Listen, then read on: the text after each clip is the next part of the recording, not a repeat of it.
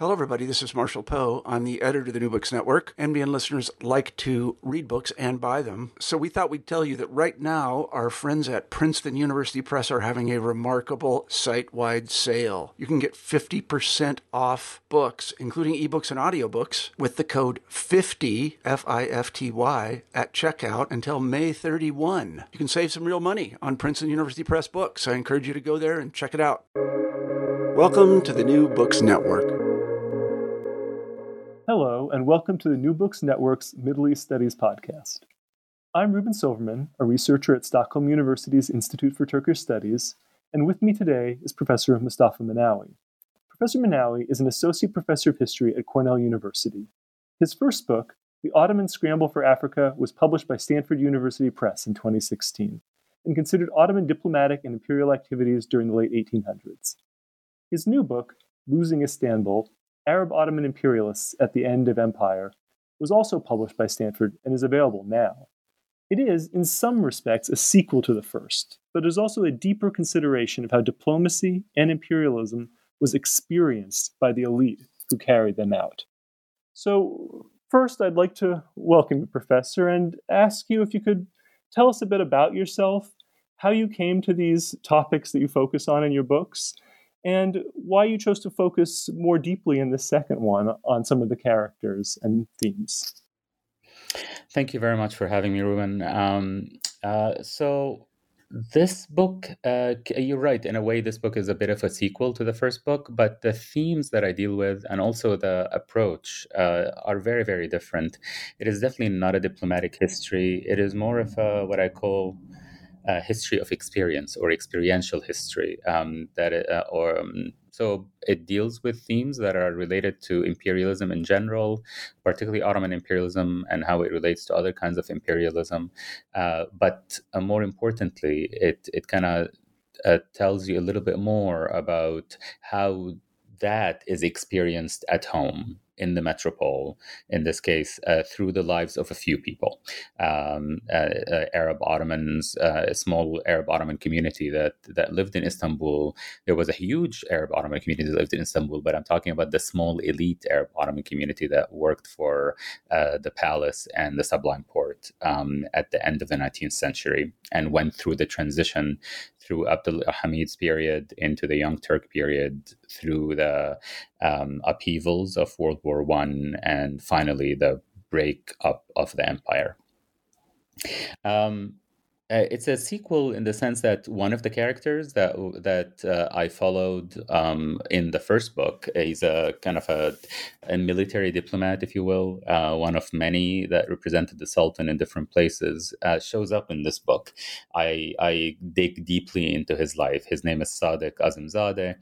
Um, and over the past 15 years, I have been a little obsessed with his life. I think um, I've I've dug deeply into different archives, um, done interviews with his descendants, um, uh, looked through his um, manuscripts, um, and from there I expanded into a larger network of his family um, particularly his uncle, and then, of course, um, their kids and grandkids and the extended family.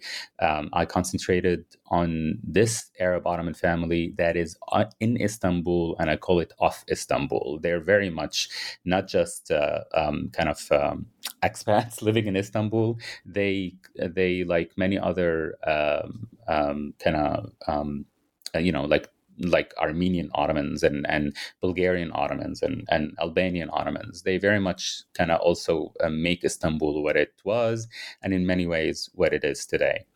Um, I I came to this. Uh, I decided to write this book after collecting.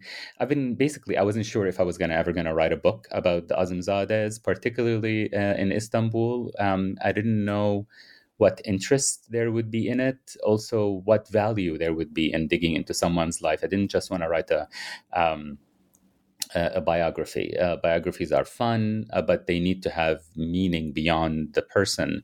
And I didn't want to concentrate on the life of one person. Uh, so um, once I found uh, I mean, a personal experience more or less kind of drove me into, it made it very clear why this book is needed and important. And it had to do with the, the experience of uh, like a major traumatic event. And it's the, basically the, the Beirut blast that happened at the port. And I just happened to be there. Um, and talking about that blast, um, experiencing that blast, and then ex- talking about the experience of that blast, made it very clear to me that that uh, we rarely seem to talk about um, in history. I mean, in academia, we rarely talk about how things were felt how things were experienced. We just talk about what they were and what they mean in the larger sense. But the the, the details that the date that everybody asks you about about uh, in history, people that are outside of academia, they really want to know. Um, how can they relate to it? What kind of experience was it like? So when people would ask me about the blast, they don't ask me about um, you know the material that was in the blast or who might have done it they ask you how you're feeling how did it felt what what was it like um, um, and that is very important uh, when we're talking about late Ottoman history, because how it felt, what happened, the experience, the traumatic experience of the breakup of the empire, and how, in many ways, there's a huge silence around it, particularly outside of Turkey, in, in places that used to be part of the Ottoman Empire and later on became their own nation states, uh, uh, does not allow the, the population that lives in places like Lebanon, Palestine, Syria, and Jordan to really own their own history. Um, I try to talk about that through the experience of this family. So basically, I call it an intimate history of global events um, uh, and and the breakup uh, of the of the empire as it's being refracted through the lives of these people, and eventually, of course, the breakup of the family itself.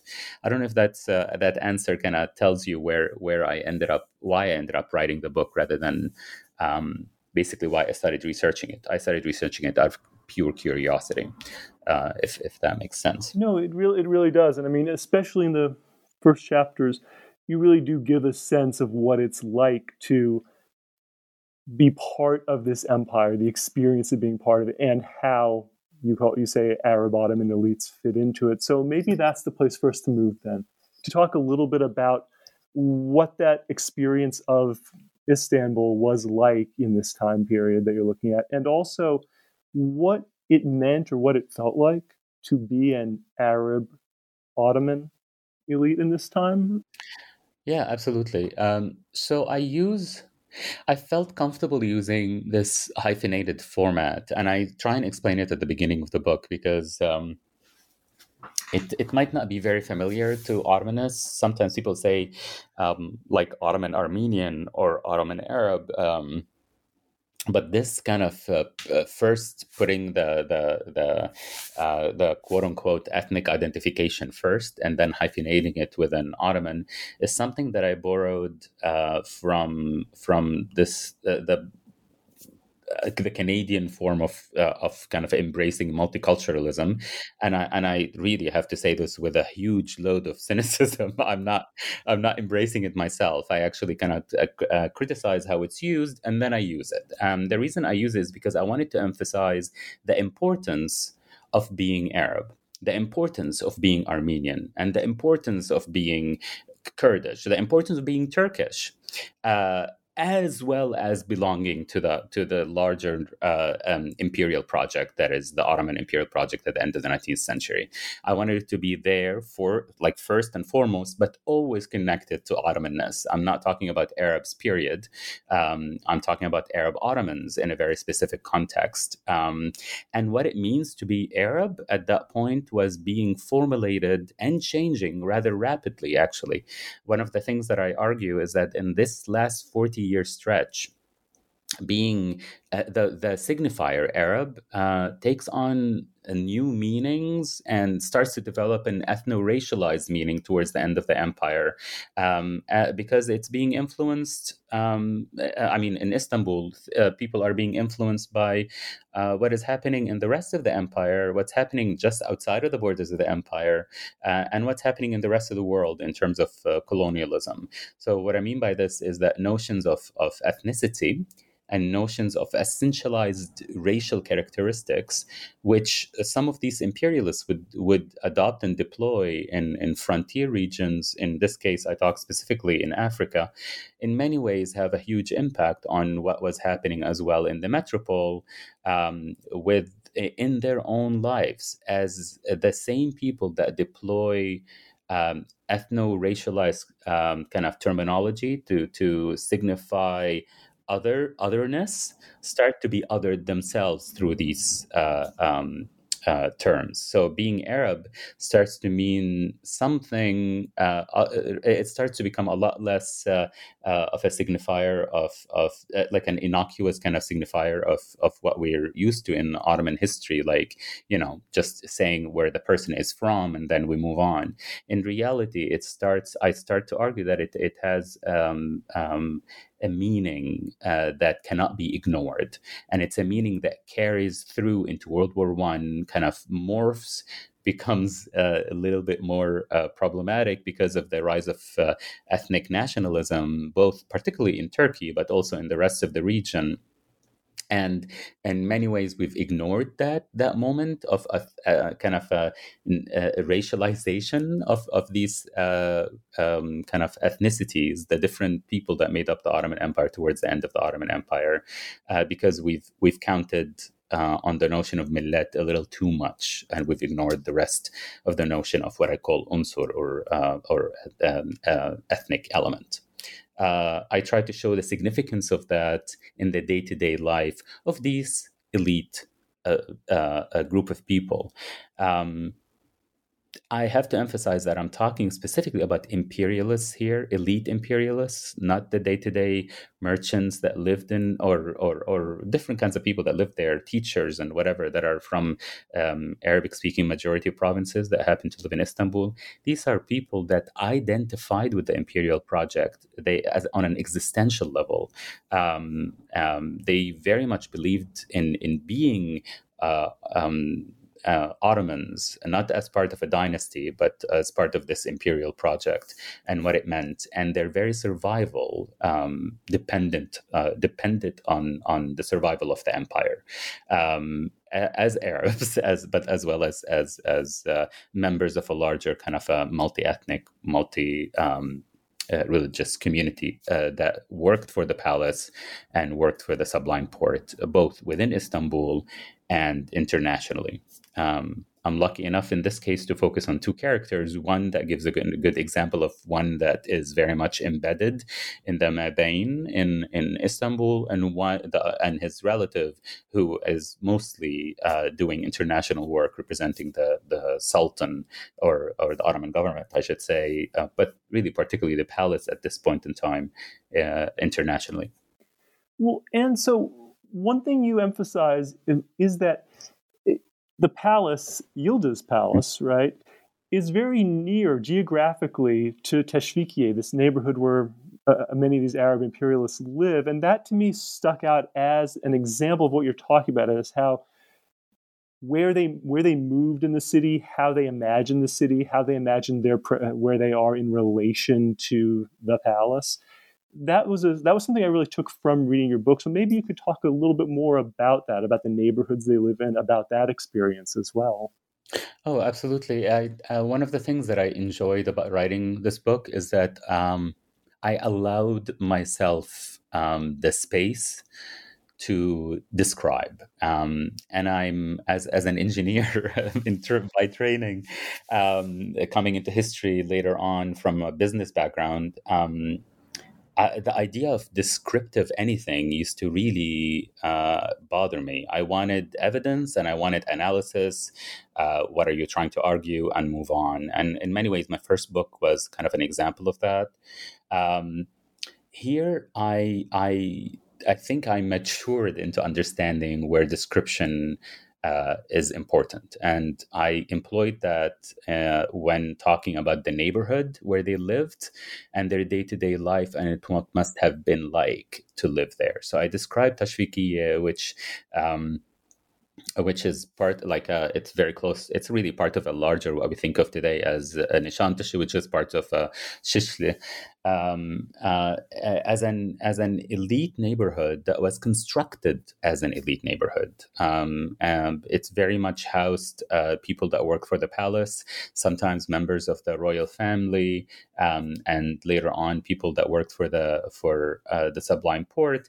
But all of the the big konaks that were built there uh, were uh, they were built on on this piece of land that is a waqf that belongs to the dynasty. Uh, and the houses were given uh, to be used by these people and then would should be theoretically returned uh, to be used by other people that would work later on for the palace or, or the Sublime Porte. So it's a kind of a custom-made uh, neighborhood of those that that were very close to to Yildiz. Both physically, it was close to Yildiz, uh, but uh, uh but they, it's it's um it's kind of a, a, a, kind of a small ecosystem, if you will, of these uh, elites that interacted with one another. And what I try to highlight is that during the period of Abdul Hamid's time, a lot of those households were people from Arabic-speaking majority provinces, whether it is in the Levant, uh, whether they came from the Levant or North Africa. Um, the reason I wanted to highlight that is to first highlight the diversity of people that worked for the palace under Abdul Hamid, but to emphasize the large large kind of uh, amount of Arabs that that did not only live in Istanbul but also made uh, Teşvikiye what it is uh, during that period. Um, they brought with them their own. Uh, um, uh, notions of eliteness uh, that then gets melded into a larger kind of global uh, inter-imperial uh, uh, class structure. Um, Teşvikiye was, as I said, custom made for these elite families that moved in. Some houses were bigger than others. In most cases, you could see the palace from your backyard, literally. um, um, it was a hill that is opposite the hill where the Yildiz. Of course, before um, uh, Fulya and all of these places were built, uh, you could see all the way to the to the palace. And I have that description of, of uh, I was lucky enough to find the description from inside of uh, Sadek Azimzade's house, talking about how you can see all the way to the palace and all the way to the Bosphorus and even into Asia from these um, konaks but it also was close to Pera or Beyoğlu. Um, a, a, short walk um, or, or, a short tram ride would put you right there at kind of uh, uh, the the entertainment and cultural uh, center of not just the, the, the the capital in many ways the empire um, they so they lived halfway through almost halfway between Yildiz and and Beyoğlu.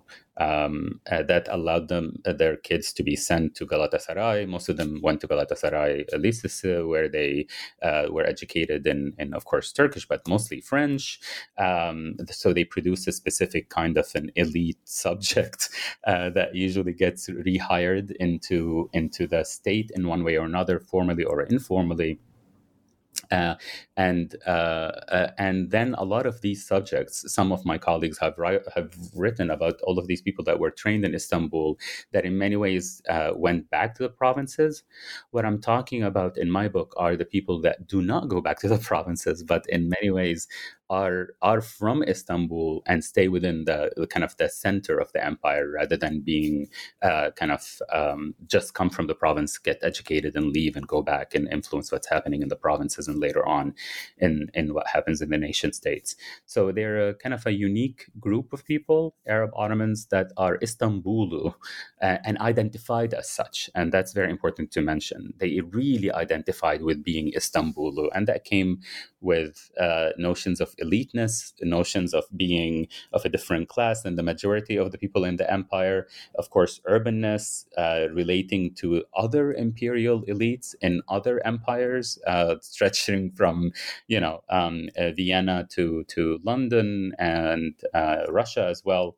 Um, so they had that kind of closeness with them. they identified with those people through the notion of being imperial elites that live in Istanbul and are of Istanbul. Um, uh, so th- I try. Th- that's why the neighborhood where they live, situating them in that city, was very important to me uh, to kind of establish right at the beginning, and I devote quite a bit of time to give a sense of what it is.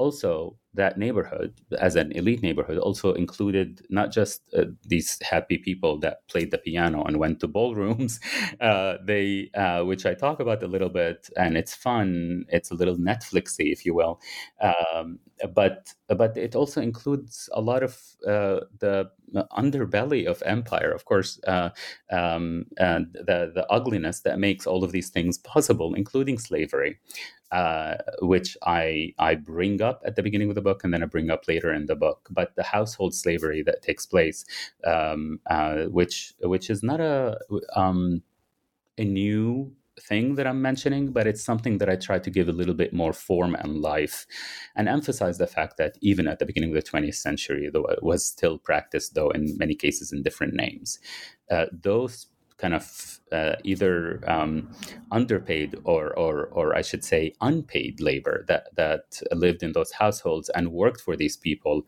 made their glamorous life possible. And I try to make sure that I highlight that there is a racialized aspect to slavery um, that I also try to highlight, and it's reflected, and in many ways, it reflects directly on uh, Arabness or what is Arab at that point, which, of course, I'm happy to talk about uh, if you want, but it's in a different chapter.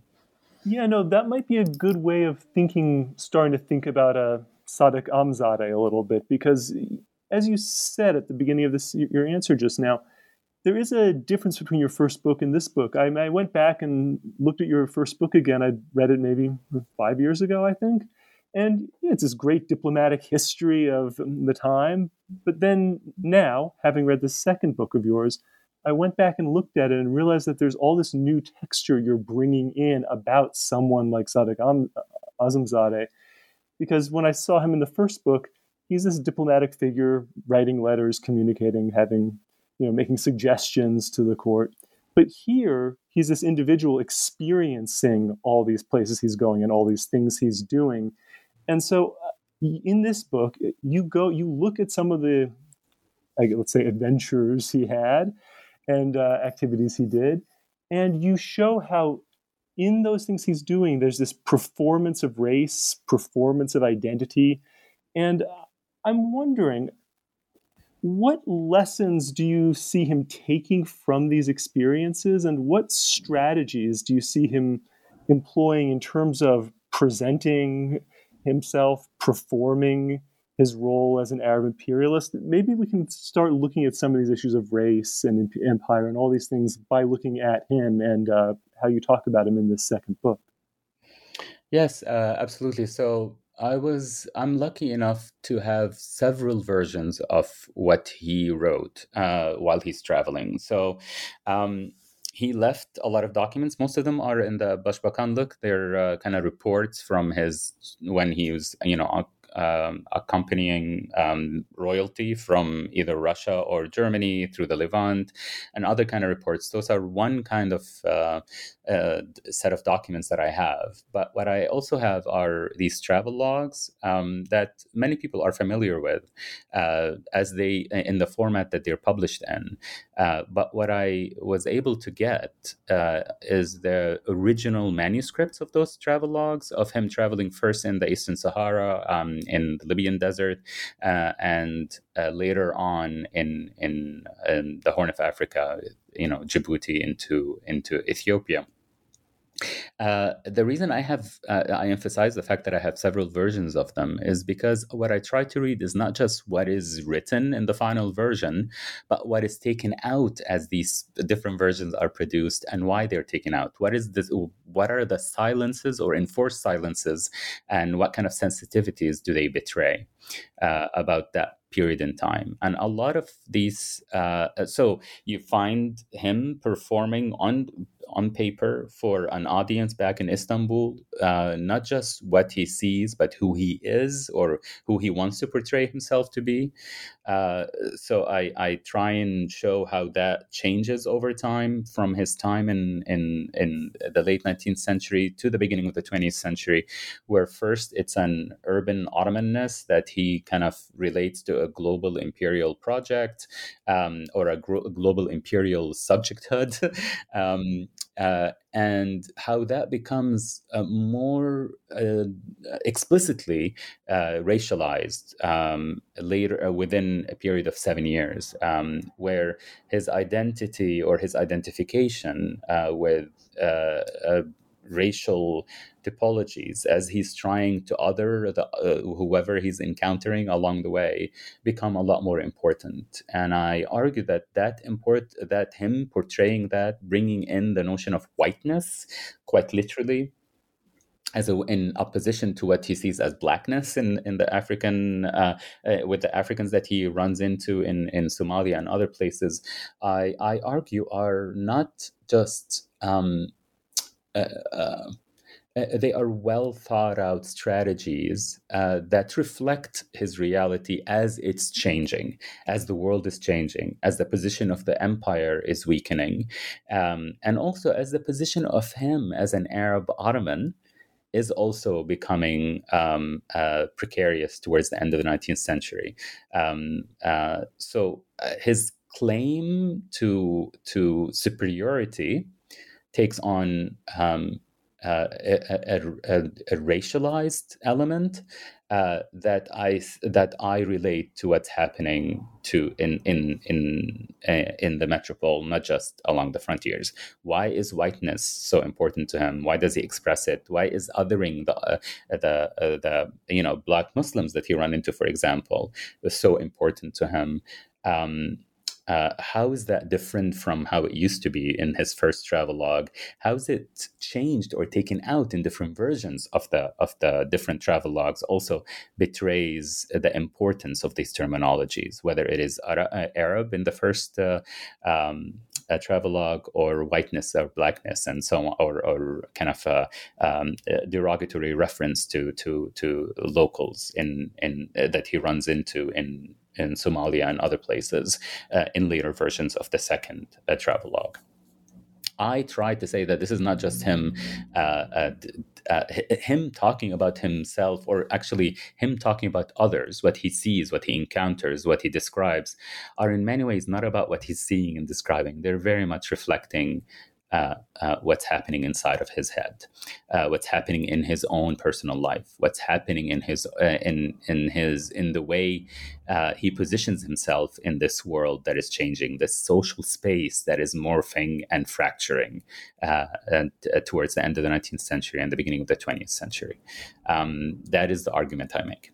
And do you? I'm just curious. Do, do you think there's a he has a cohesive sense of self that develops out of this, or do you think it is more of a fractured uh, sense of self that's uh, that emerges from this? Uh, so absolutely not a cohesive. Uh, so I, I don't think anybody when they uh, when uh, even when we are writing, um, a lot of people are going to analyze what we write and, and later on and try and um, kind of um, you know read between the lines and figure out where this person within the context of you know the history and and their kind of subject position uh, uh, how is that kind of betrayed through their writing. Um, uh, but we are definitely you and i and everybody who is writing right now are not thinking this is the this is the kind of fully constructed image or identity that i want to portray and i'm going to portray it uh, subtly through a secondary kind of description of other people. Of course not.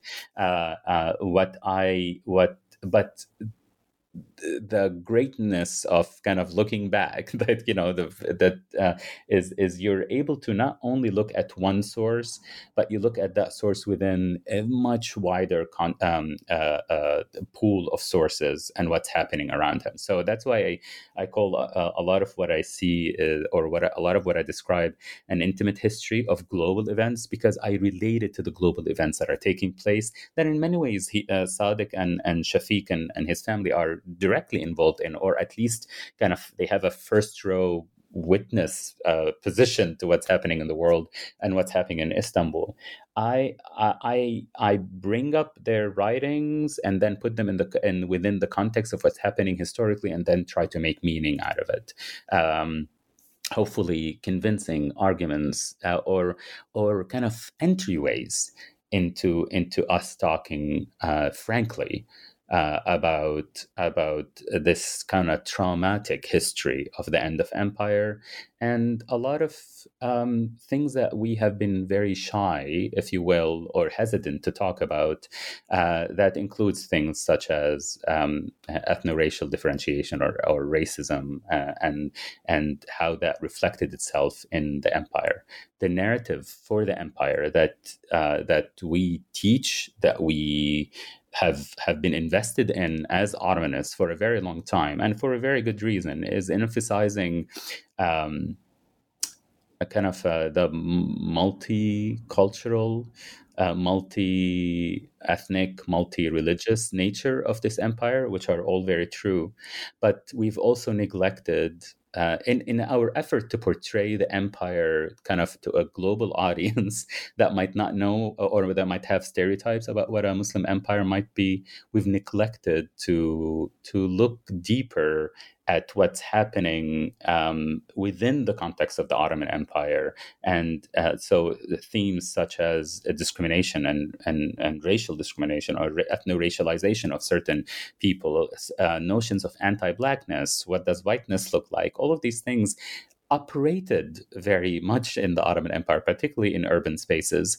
And um, and we've either neglected them, we've been defensive about talking about them, um, and and that to our detriment. And I say our, I mean the people from that region's detriment. We do not, if you do not know the history, good, bad, and ugly, it's very hard to move on and relate to the rest of the region.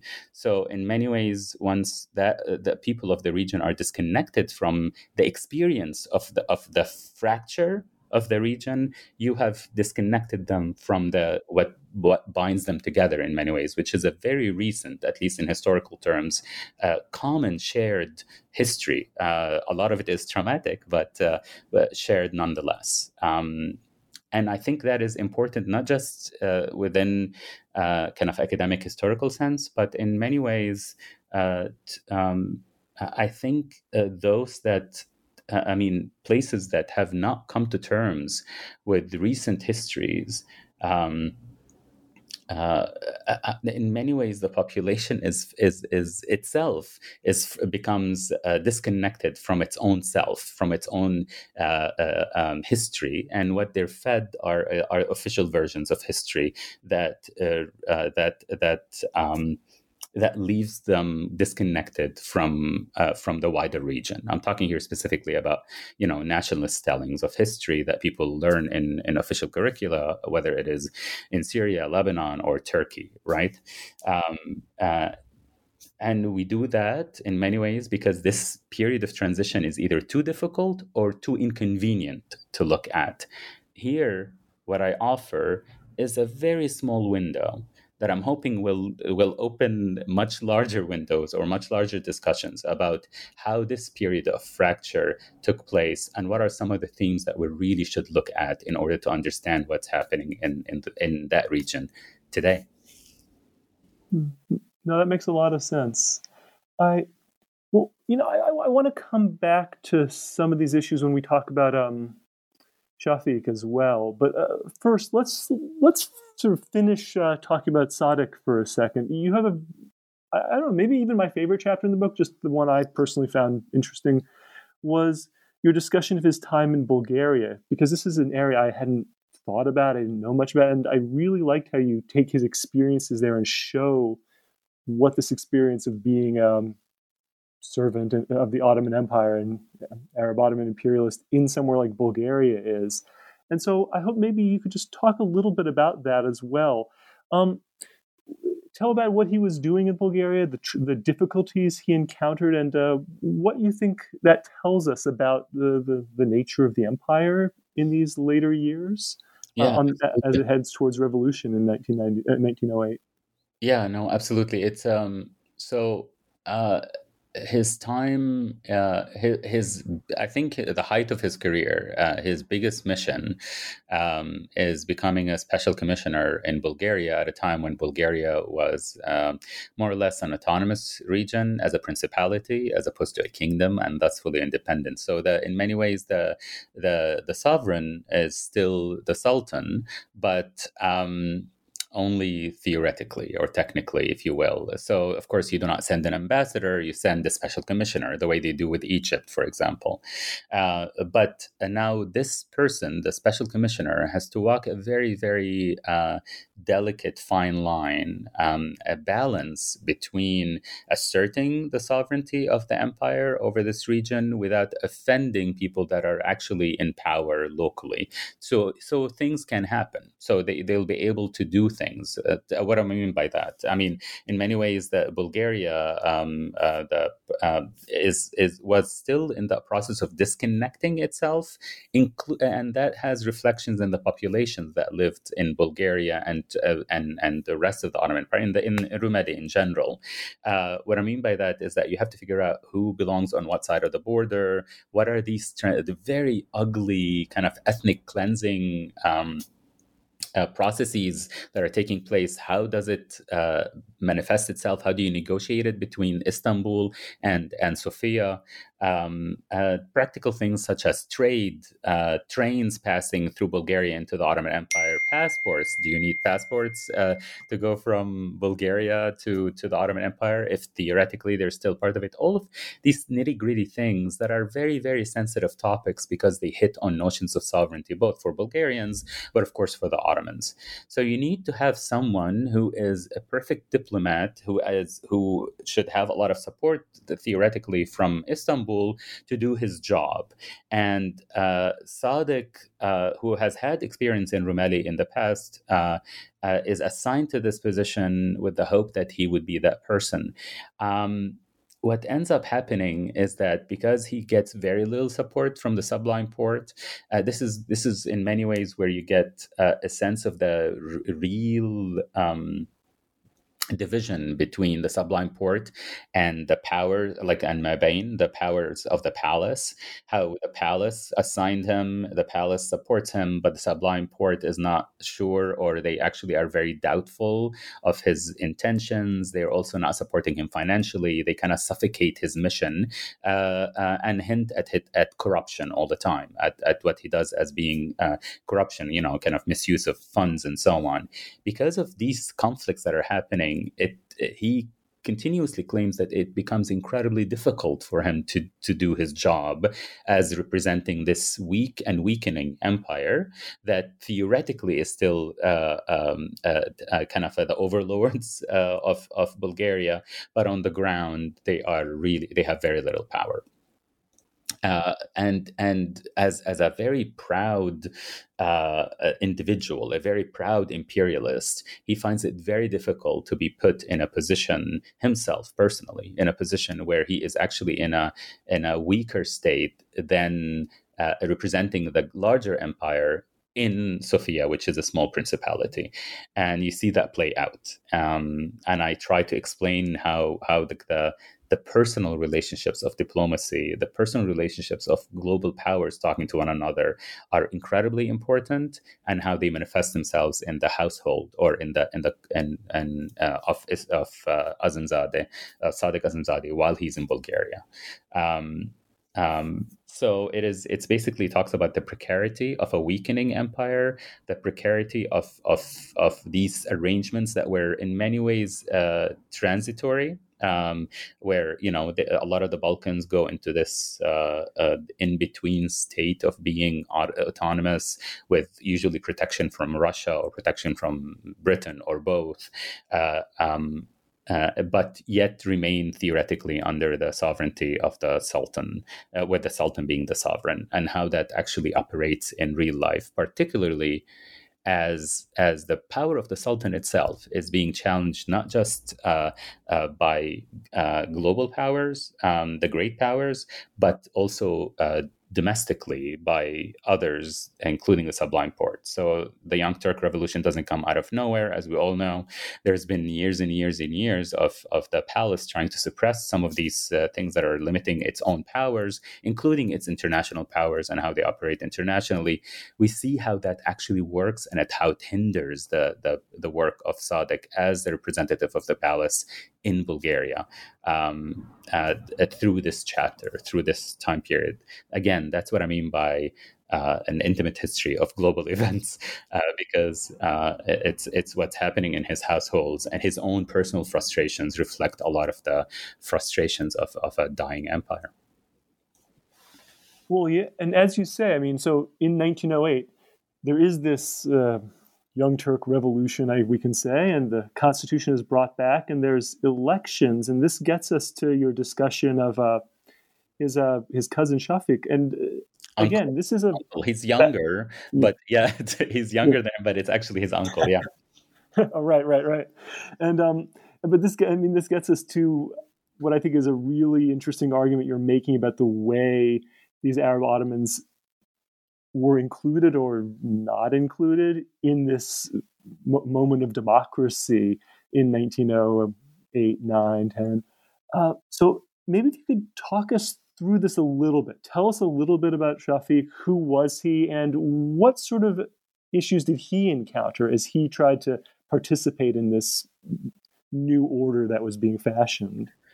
Yeah, so Shafiq is is uh, kind of uh, moved to Istanbul around the same time as he took. Uh, they lived very close to one another. They're a block away from one another, um, uh, and but they have very different careers. Uh, Shafiq stayed very close to um, uh, the Mabain uh, in different positions. Uh, worked uh, for at the translation office in the palace, and later kind of went on from there. He had a lot of power that he exerted, a lot of informal power, I should say, that he was and connections that he was able to, use throughout his career under with, with you know um, working for Abdul Hamid. Now, um, unlike Sadiq, who kind of was, of course. Um, through the whole Tasfiya Rutab thing, he was he was demoted because he was considered to be too close to the Sultan. He was punished. A lot of these people that were that went through these martial uh, courts, if you will, uh, after the revolution. Uh, of course, Sadiq was a member of the military, so that would make sense. Uh, uh, and so he did not fare very well after the revolution. Shafiq somehow reinvented himself very quickly uh, and went from being a servant of the palace to the servant of the people. in this case people from the province of, of Damascus, uh, of Syria. And um, uh, this reinvention uh, uh, that Shafiq went through allowed me to go into the into the the post Hamidian period, the transition period through the you know the the elation of po- uh, of what uh, and the possibility of of what um, kind of an empire state would look like um, uh, in modern sense and under democracy with the representation uh, of the people that lived in this very very very complex uh, empire how that looked like, the possibilities and the hopes, and how people imagined it would be. And then the very, very quick, almost like stillborn uh, uh, uh, end of that possibility, and, and how that manifested itself for those that did not fit into uh, the CUP's, particularly kind of um, hardcore uh, CUP members that started to think very much along lines of what, what an Ottoman should be on a cultural level, um, eh, not just a political level. Uh, and that that in many ways, though, um, though some might disagree with me, uh, many ways it manifested itself in kind of a, a, a cultural war um, between those that didn't did not think that uh, being Ottoman meant automatically being a Turk, um, and those that really, in many ways, operated under that assumption, almost to the point that it, it they didn't need to explain it. Um, the idea that you know uh, uh, was the Turkish that should be spoken in the parliament should have said something. Uh, it's not Ottoman Turkish. It's uh, it's this kind of a new uh, old. Uh, purified notion of Turkish, which reflected the attitude of a lot of the people that were in power. That left people like Shafiq, uh, with all of his problems, um, as a, I mean, he's a very flawed person. As as as hopefully the the uh, he's no hero is what I'm trying to say. But with all of the, uh, his problems, he was very much at the forefront of this fight um, as an Arab Ottoman imperialist, now member of parliament, representing Arabic speaking majority provinces. Uh, so, uh, and, and that manifested itself on the, on the floor um, in debates that turned very ugly and that, uh, that kind of left a lot of the people that are from of Arab origin, particularly uh, carved out, left out, uh, and eventually become the suspicious group, uh, kind of the the the intimate other is what I call it uh, within within uh, the context of the empire. Seeing that through the life of Shafiq, uh, particularly while he's in the parliament, and all of the ugliness that is brought up um, to try and uh, kind of go not just after him, but after many Arab uh, Ottoman representatives in many different ways, kind of portraying them as as essentially corrupt or essentially. Um, uh, uh, uh, uh, kind of relics of, of a system of the Hamidian period or of a system of corruption that they're trying to get over is, I argue, uh, a part of a much larger uh, um, uh, process that started before the Young Turk Revolution, in which ethno-racial differentiation and particularly anti-Arabness uh, is is is part is is is part of the discussion, if you will. It's part of the discourse, uh, and this kind of style of uh, Turk versus Arab. politics is a reflection of that, not excluded or outside of the reality of day-to-day life or day-to-day lived life. Um, that is what i'm trying to argue in, in in in what i do particularly in the in the metropole and not just in the provinces. The provinces are a different story. When it's an arabic speaking majority province it's of course the dynamics are different. But when you're someone who is at the center representing those provinces but are very much off the center have always have been part of the political game for decades uh, uh, the the dynamics are different and what you're experiencing might betray something that is coming from the center and can uh, um, uh, kind of spread into other parts of the empire. But it's not about center periphery dynamics. It's not uh, like the way it's been uh, portrayed in the past. It's not about political games and rhetoric. In many ways it's a manifestation of what has been taking place for a while that is amplified of course uh, through political rhetoric.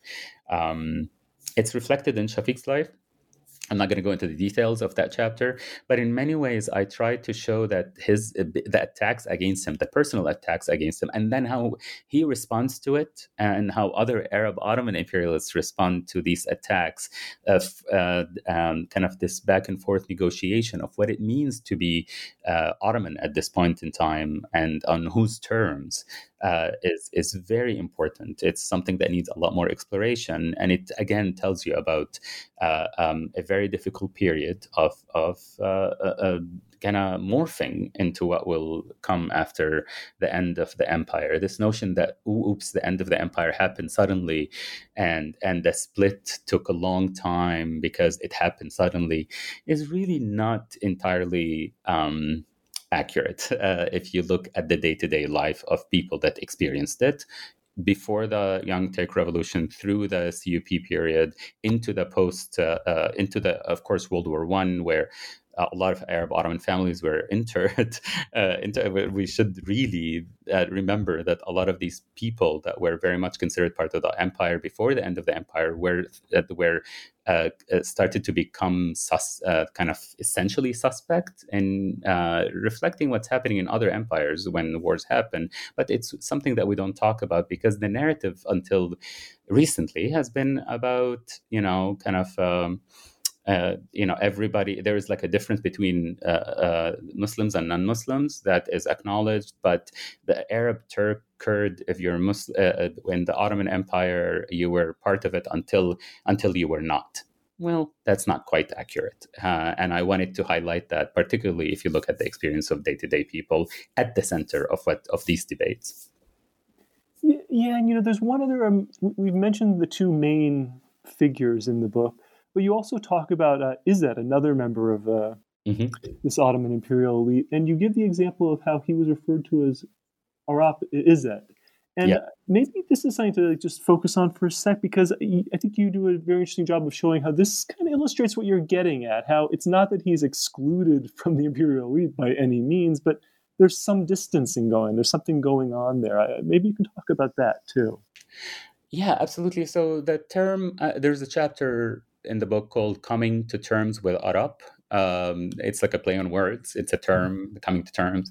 Uh, but I really, I wanted, I uh, it's it's something. Um, as someone who spends so much time in Istanbul, has been doing it now since 1997. First as a civil engineer, and later as as someone who wanted to learn Turkish, and later as a, as a historian.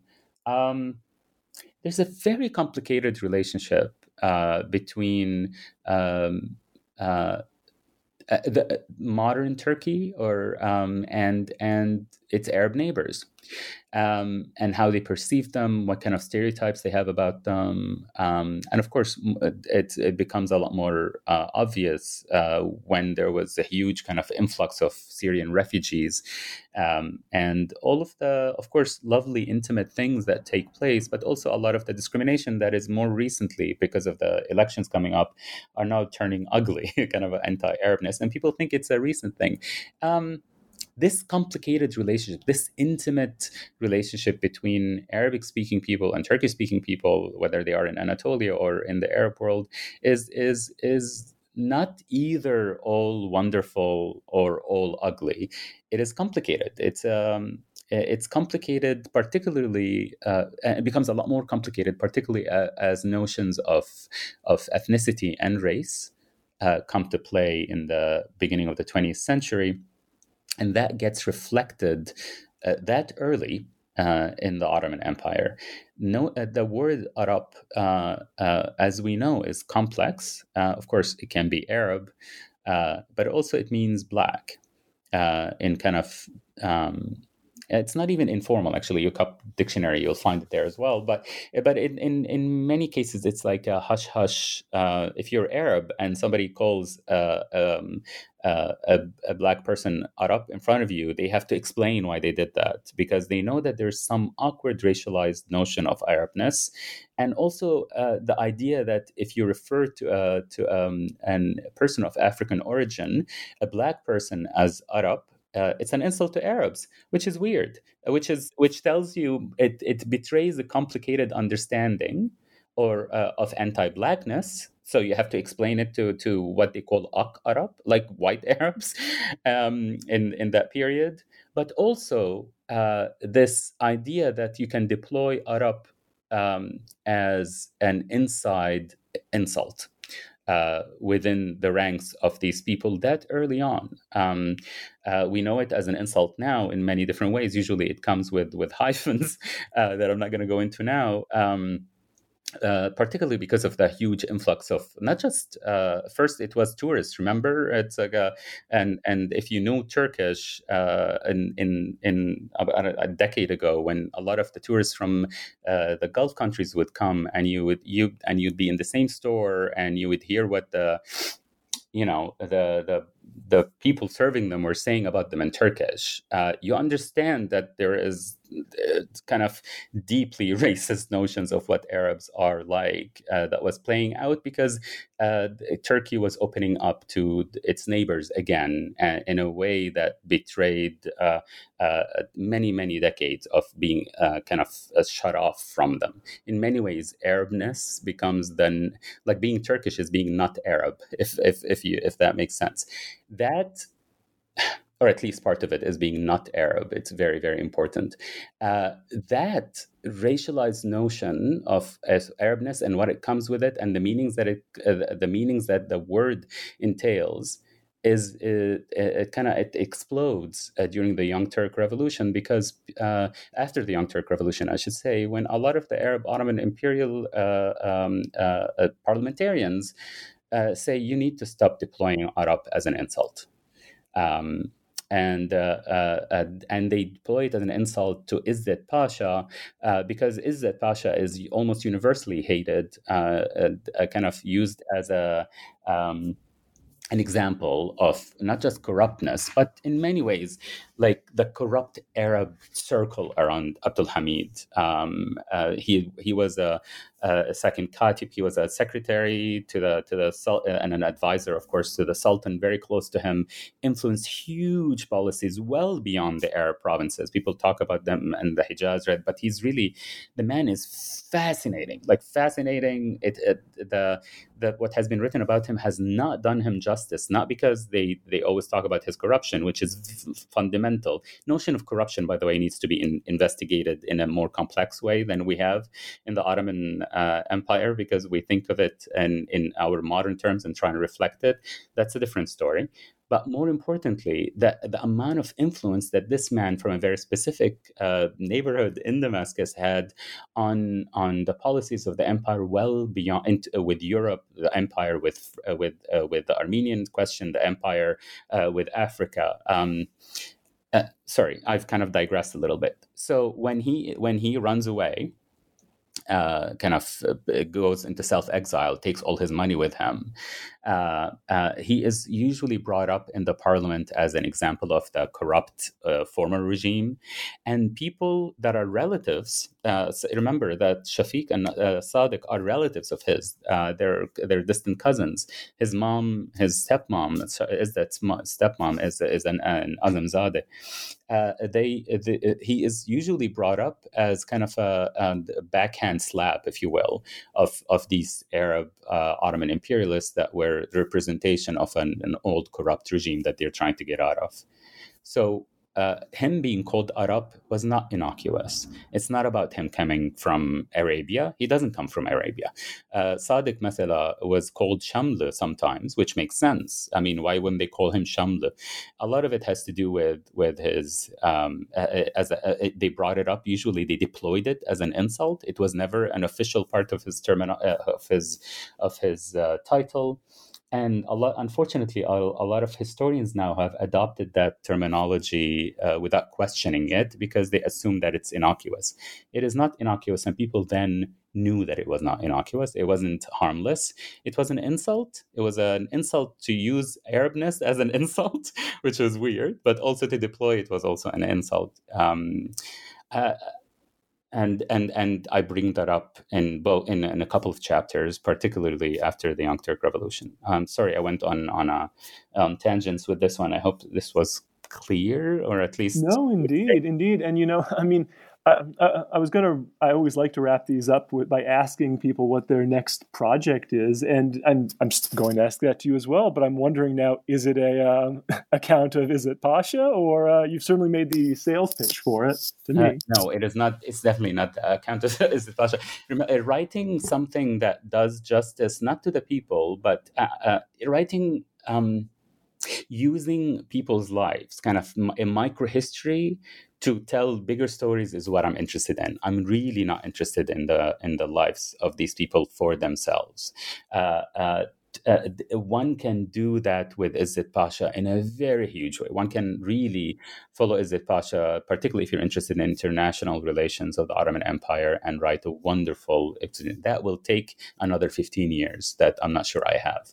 Uh, um, uh, so I will leave it to someone. Hopefully, someone will take it up and actually look at the complexities of Izzet uh, Pasha and, and his influence, and also how his life intersected with with global events that the empire was involved in. Very important project that needs to be done, hopefully without bias. Um, my next project is actually what was going to be my my second project. Uh, uh, it's what I was working on literally when the explosion happened.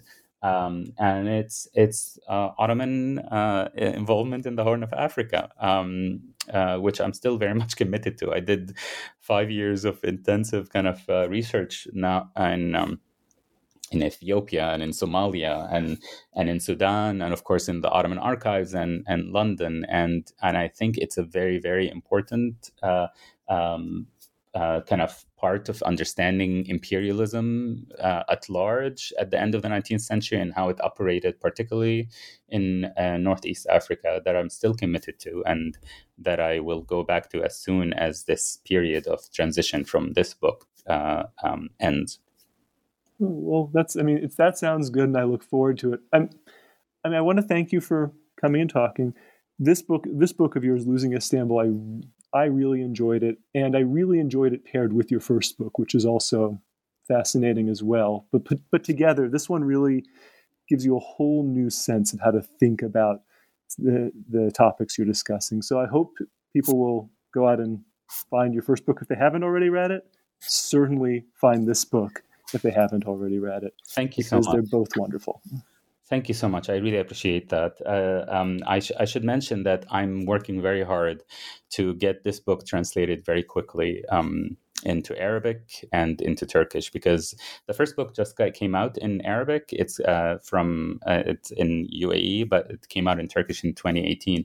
But I think it's important that people in the region who might not feel comfortable reading academic books in English uh, uh also engage with this history. Mm-hmm. I want to engage with them as well. Um, so yeah, working hard on on getting that done.